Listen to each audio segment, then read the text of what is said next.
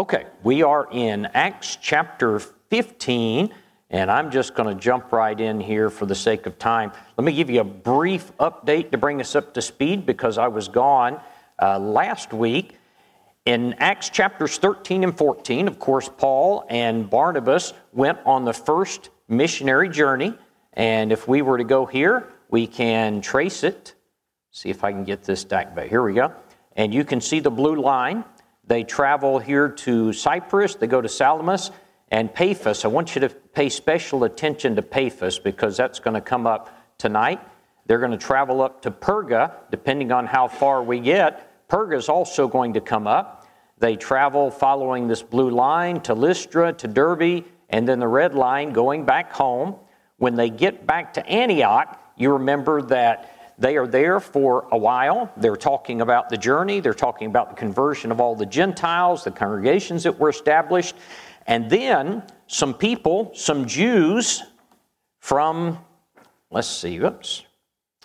I thought I put uh, an arrow on there. Let me see if I can find that one. That's it. There we go. All right, very good. They uh, look so much like, alike, sometimes it's hard to tell the difference. But okay, they have returned back to Antioch. And then we've got uh, this arrow indicating that from Judea and Jerusalem, there's a group of people who travels up here to Antioch, and it is Christians who used to be Jews, but they are still trying to bind the law of Moses, and they're particularly uh, hard down on the subject of circumcision. I believe that it is also during this time that uh, Peter pulls away from the um, Gentile Christians, and as a result of that, Paul rebukes him to, the, to his face. And the Bible indicates that there is just a knockdown drag out. There is a heated dispute over this issue of trying to bind the law of Moses. So, what is finally decided is they are going to travel from up here in Antioch and they are going to go back down to Jerusalem. So, I just reversed the arrow here. They're going to go back to Jerusalem and they're going to meet with the apostles and they're going to settle this issue once and for all. So in Acts chapter 15 and verse 7, Peter stands up and he speaks. You've got Paul there, you've got Barnabas there. They've come down from Antioch to address this problem, and a group of people came with them, and they start to debate this thing. And so Peter speaks in Acts 15 and verse 7, and he acknowledges the fact that in the beginning, God gave him the blessing, the opportunity to teach the Gentiles. Who was the first Gentile convert that Peter taught? Cornelius. And so he reflects back to that. Cornelius and Cornelius's house, and he talks about that. And he says God made no distinction between the Jews and the Gentiles. And that counts circumcision. There's no distinction.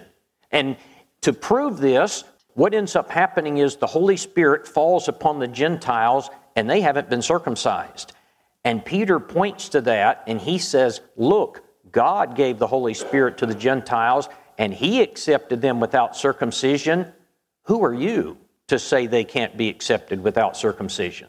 That's the point that Peter is making here.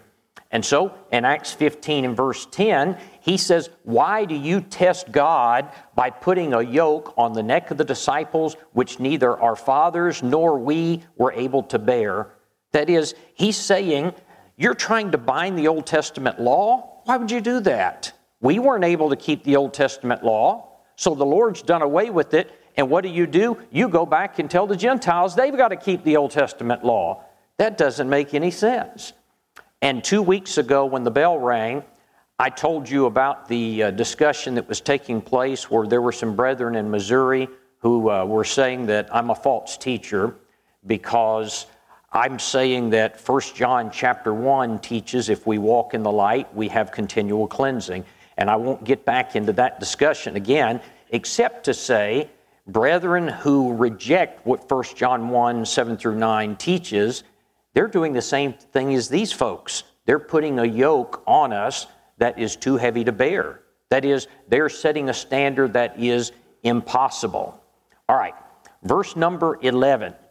Peter says, But we believe that through grace We believe that through the grace of our Lord Jesus Christ, we shall be saved in the same manner as they. That is, the Jews and the Gentiles will be saved in the same way. Incidentally, these are the last recorded words of Peter in the book of Acts.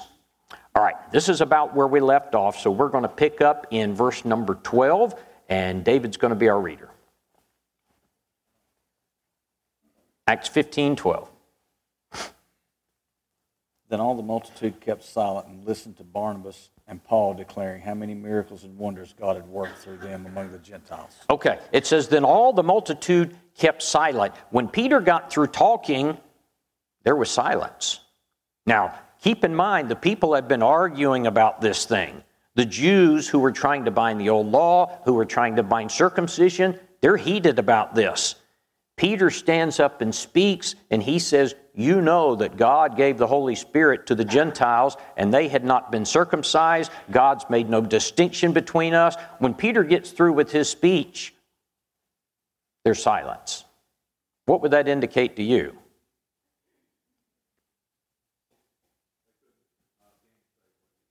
Yeah, they couldn't gainsay it. It's like, all right, we don't know what to say next. It's, it's kind of like he's gotten us here. All right? Then Paul and Barnabas begin to speak, and they declare the many miracles and wonders that God had done amongst the Gentiles.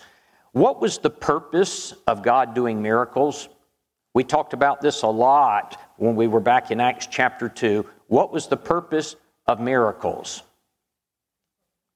To confirm the word. Mark 16 and verse 20, the Lord told the disciples that they were to go everywhere preaching the word and it says the Lord went with them, confirming the word with signs and miracles. The purpose of the miracles was to confirm the message. The speaking in tongues was to confirm the message. The healing was to confirm the message. So when they go and start teaching Gentile churches, what do we see? They declared how, with many miracles and wonders, God worked amongst the Gentiles. Why? Same thing. He's confirming the word amongst the Gentiles. All right, verse 13. And after they had become silent, James answered, saying, Men and brethren, listen to me. Okay. After Paul and Barnabas got through speaking, James, which James is this? How many James are there in the New Testament? There's at least four. Uh, this is James, the brother of Jesus. This is significant because you may remember that in the early days prior to the crucifixion, uh, Jesus' brothers rejected him. They did not believe that he was the Messiah. But after the resurrection, you've got a complete turnaround. And James, the brother of Jesus, becomes a prominent figure in the church. He's a leader, he's an elder in the church in Jerusalem, and he goes on to write what?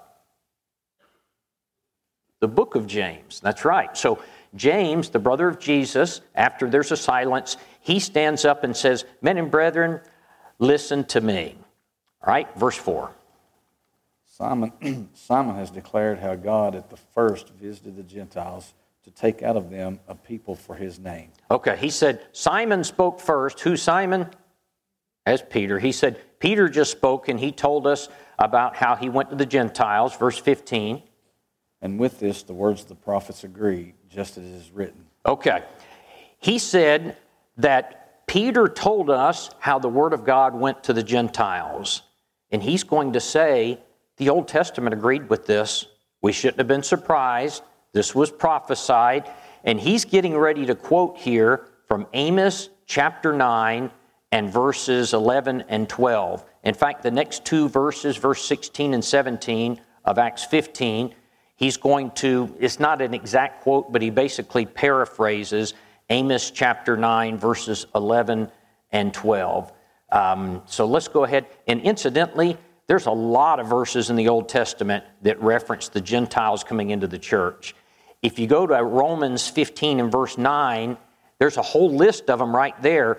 In Romans 15 and verse 9, there's a quotation from Psalms, from Deuteronomy, from Isaiah, from 2 Samuel all of which are referring to the Gentiles coming into the church. So this shouldn't have been a surprise to the Jews, although they act like it is. All right, uh, let's go ahead and read 16. This is the quote from Amos chapter 9. After this I will return and will, and will rebuild the tabernacle of David, which has fallen down. I will rebuild its ruins and I will set it up. Okay. He quotes from Amos chapter 9, an Old Testament prophecy, where the Lord said, The day's going to come, and I'm going to rebuild the tabernacle of David, which has fallen down. This is probably one of the most popular verses that's used in premillennialism today. Does anybody have any idea what I'm talking about when I say that? How do premillennialists use this? Who are premillennialists?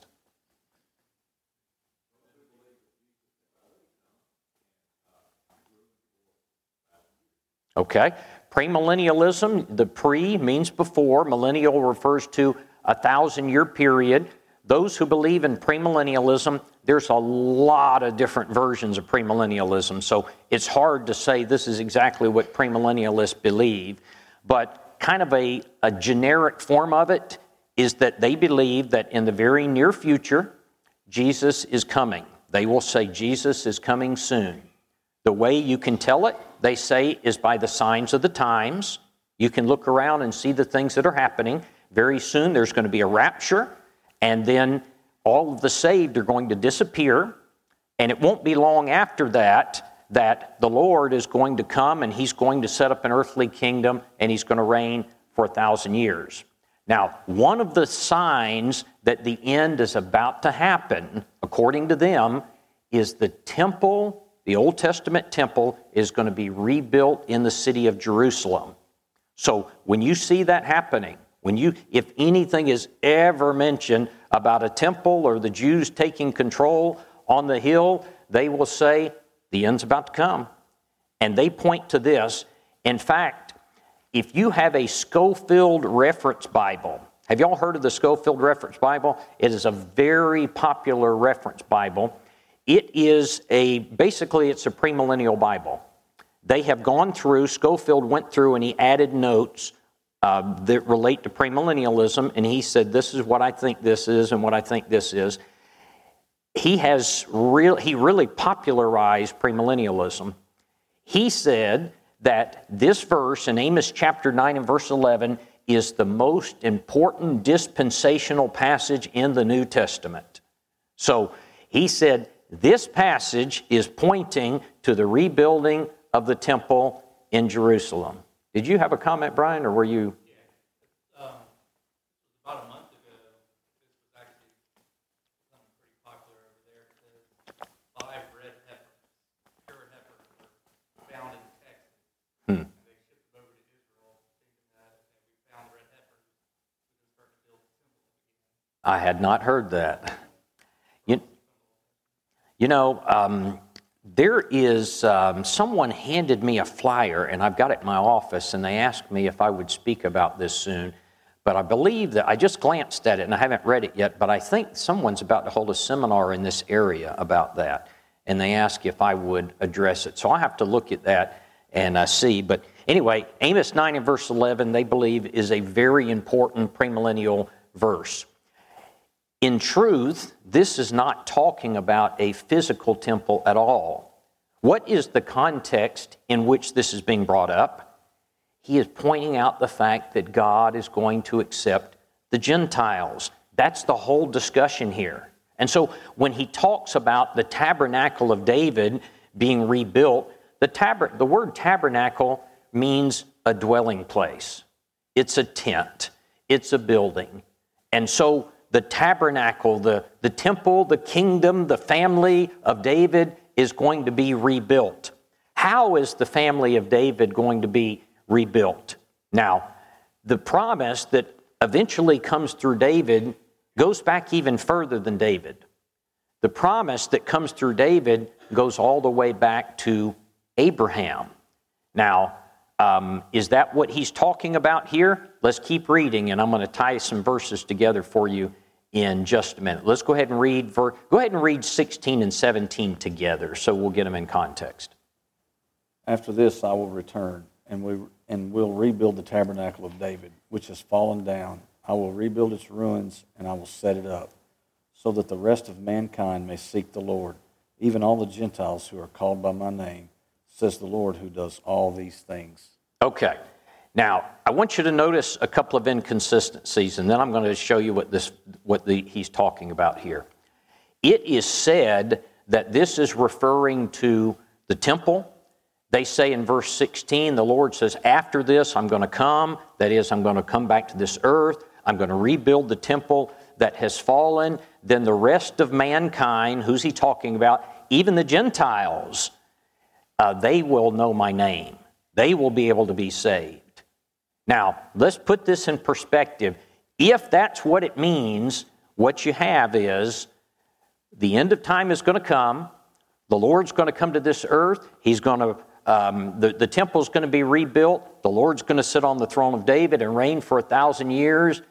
And then the rest of the world will be able to seek the Lord and see his glory, even the Gentiles. What does that mean about the Gentiles? We're not there yet. And we won't get there until this comes. Now, that tells us something is backwards. When are the Gentiles going to be able to see the glory? Well, it's going to be whenever this happens. So, since the Gentiles are already a part of the church, and that's the very argument that Peter is making here, we have to understand that whatever he's referring to took place back at the time that the Gentiles came into the church. Now, this is what he's talking about. When you see him mention in verse number 16, I will rebuild the tabernacle of David, he's talking about the family of David, the dwelling place of David, the kingdom of God that was promised in the Old Testament. How's he going to do that? You keep reading. In verse 17, so that the rest of mankind may seek the Lord, even the Gentiles. What is he telling us? The family of God, the kingdom of God, is going to be rebuilt. But this time, it's going to be rebuilt so that that kingdom is going to include the rest of mankind, even the Gentiles. What's he talking about? He's talking about the church. Does that fit with what he's saying? Did the Gentiles come in at the time that the church started? Yeah, shortly thereafter. And then at the time that Peter is speaking, were the Gentiles a part of the church? And were they allowed to seek the Lord? Yes, that's the reason he's bringing it up at this point in time. Because he is saying, look, we're having this squabble about whether or not the Gentiles are allowed to seek the Lord and whether they're going to be included, just like the Jews are. And he says, let's look back at this prophecy from Amos. Amos chapter 9, verses 11 and 12, the Lord prophesied that the day was going to come, that He was going to set up the family and He was going to reestablish the kingdom, and the Gentiles were going to be a part of it, and they would be allowed to seek the Lord. This is that time. That's what He's saying. Peter wasn't saying, hey, you remember the prophecy? That some point, several thousand years from now, the Lord's going to rebuild his kingdom and then the Gentiles would be allowed to seek the Lord. That doesn't make a bit of sense in this context. It doesn't make a bit of sense when you look at the chronology of the Gentiles. Peter identifies this for us that this is not talking about what the premillennialists are saying. All right? So he says the rest of mankind, even the Gentiles, would be allowed to call upon the Lord. I want you to look at a couple of other verses here. Galatians chapter 3 and verse 7. All right, I always try to make that big enough that y'all can read it, but sometimes it's deceptive on my computer versus what it looks like up there. Galatians chapter 3, I told you this issue about the Jews and the Gentiles accepting each other, particularly the Jews accepting the Gentiles. This is a huge issue through the rest of the New Testament. There are Jews who keep trying to force Judaism on the Gentiles. Galatians deals with it, Ephesians deals with it, Colossians deals with it, and a large portion of the book of Romans deals with this. So in Galatians chapter 3 and verse 7, Paul writes to the church at Galatia, Therefore, know that only those who are of faith are the sons of Abraham. The Jews considered themselves the sons of Abraham. He says those who are of faith are the sons of Abraham. And the scripture foreseeing that God would justify the Gentiles by faith preached the gospel to Abraham, saying, And you will all of the nations of the earth be blessed. He said, and look, in fact, look at the next verse here Genesis 12, 1 through 3. Now the Lord said to Abram, to Abraham, Get out of your country, and in you shall all of the families of the earth be blessed.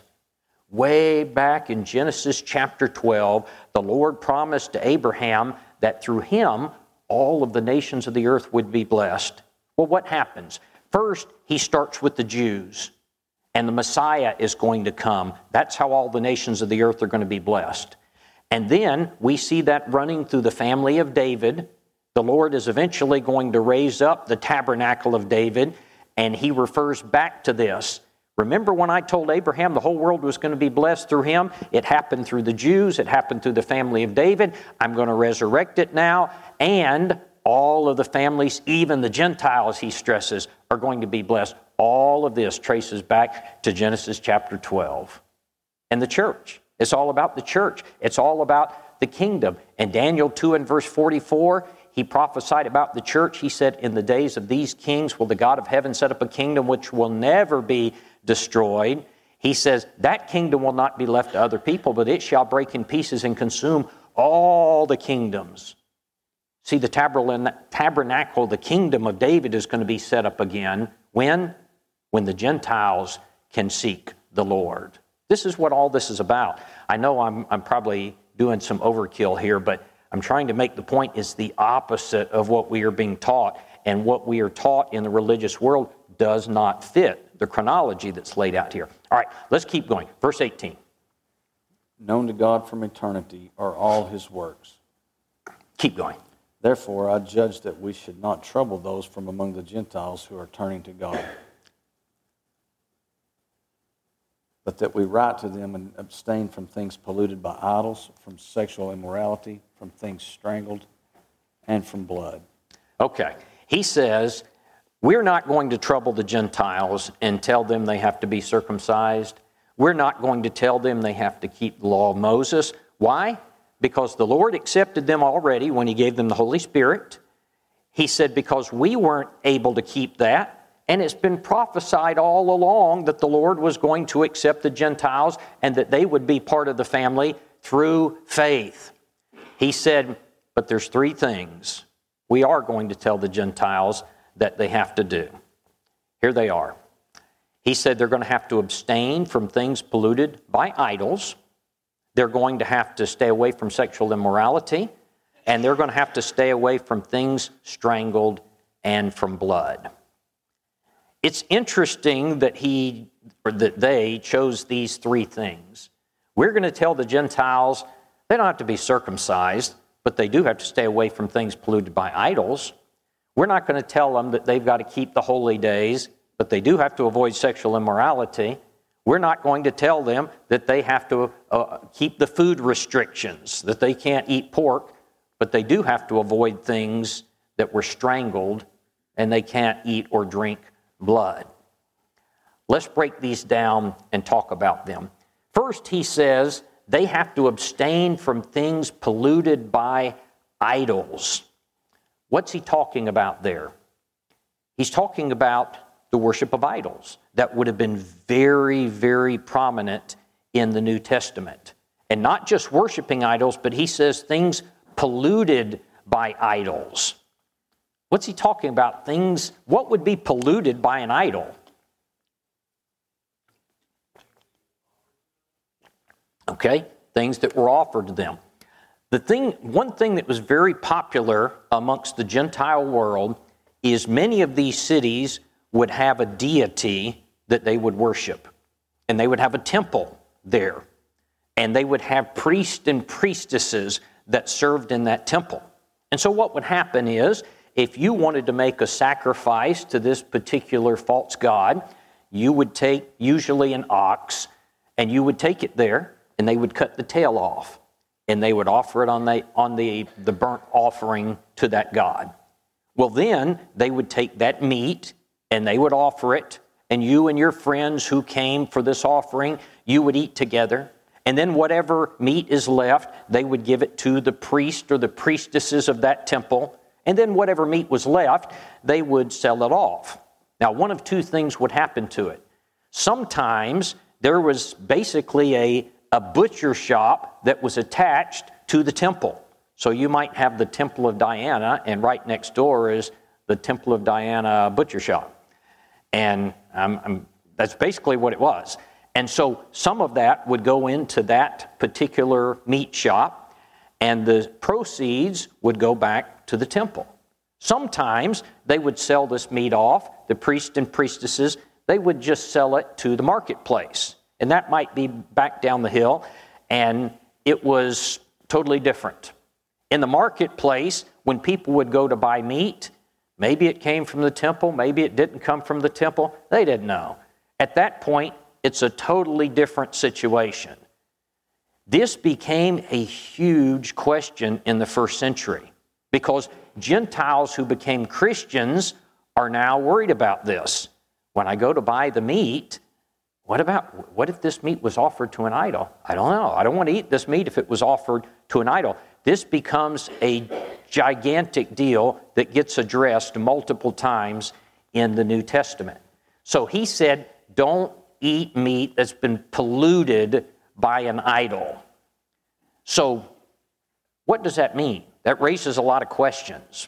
One of the things seemed to be this if one of your friends says to you, Come eat this feast with me, we offer this meat to an idol god. Come join us to partake of this. Could you do that? Why couldn't you do that? That's been polluted. What if you said, I'm going to go next door to the Temple of Diana butcher shop and I'm going to buy some meat there? Could you do that? No. Why not? Okay, it's been polluted. There's an association. Plus, you, do you want to buy that meat and the proceeds are going to go back to that temple? What if, however, it gets sold down, down the hill and it's in the marketplace and you just go buy some meat from some, some butcher who bought meat from this place? Is it okay to do that? Okay. Okay. Paul does address that. Now, let me show you a couple of things here. In 1 Corinthians 8 and verse 4, Paul says, Therefore, concerning the eating of things offered to idols, we know that an idol is nothing. A Christian knows that an idol is nothing but a piece of metal or piece of wood shaped like whatever animal or deity they choose. He says, We know that an idol is nothing in the world and that there is no other God but one. Verse 7 However, there is not. So his point there is if you buy it in the marketplace, you can eat it. You know that it's nothing. However, there is not in everyone that knowledge. For some, with the consciousness of the idol, until now, they eat it as a thing offered to an idol, and their conscience, being weak, is defiled. So, what does he say? There might be some Christian, and he sees that meat being offered in the marketplace, it's not connected, but he might think to himself, oh man, I know, I know where he got that meat. I can't eat that meat. And he says to the one who feels that way, don't eat it. Why?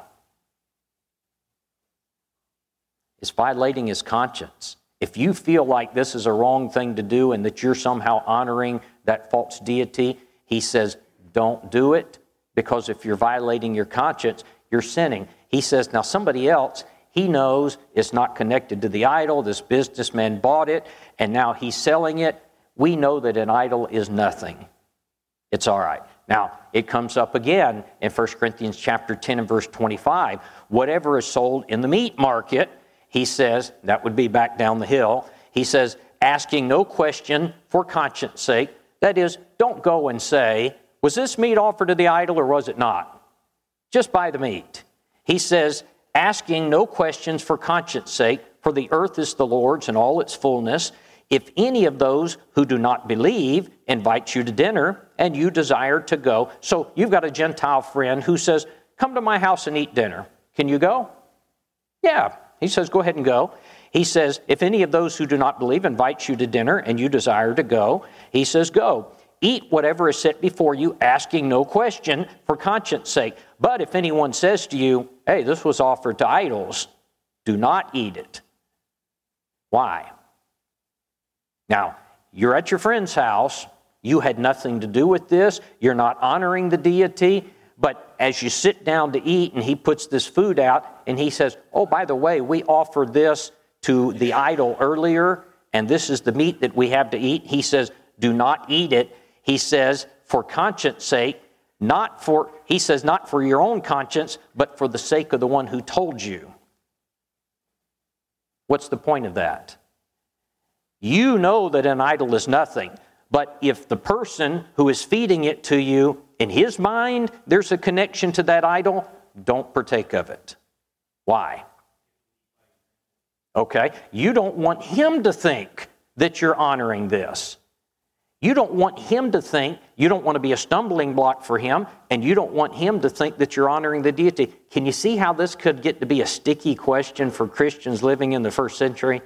And why they were asking, should I eat it under these circumstances? Should I eat under these? And I haven't even gone through all. I just picked out some of the key verses. But you can read through 1 Corinthians 8 and 1 Corinthians 10 and see how he's slicing and dicing this and saying, under these circumstances, it's okay to eat it. Under these circumstances, don't.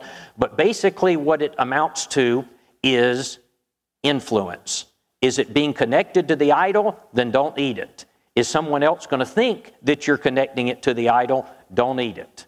If it's not connected and it's not going to cause anyone else to stumble, it's all right to eat it. That's the long and short of it. All right? The bell just rang, but the next thing that we're going to hit next Wednesday night is relating to things that were um, that have blood in them.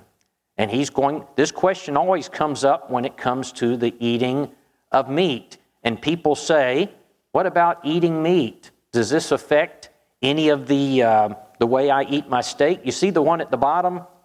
You shouldn't eat that because it's gross. Um, now, are there biblical implications? We'll talk about that next week, but, um, but it's just gross, so don't eat that one. The one on the top, maybe the one uh, under it's okay, but okay, we'll stop there and we'll discuss this, what the biblical implication is next week.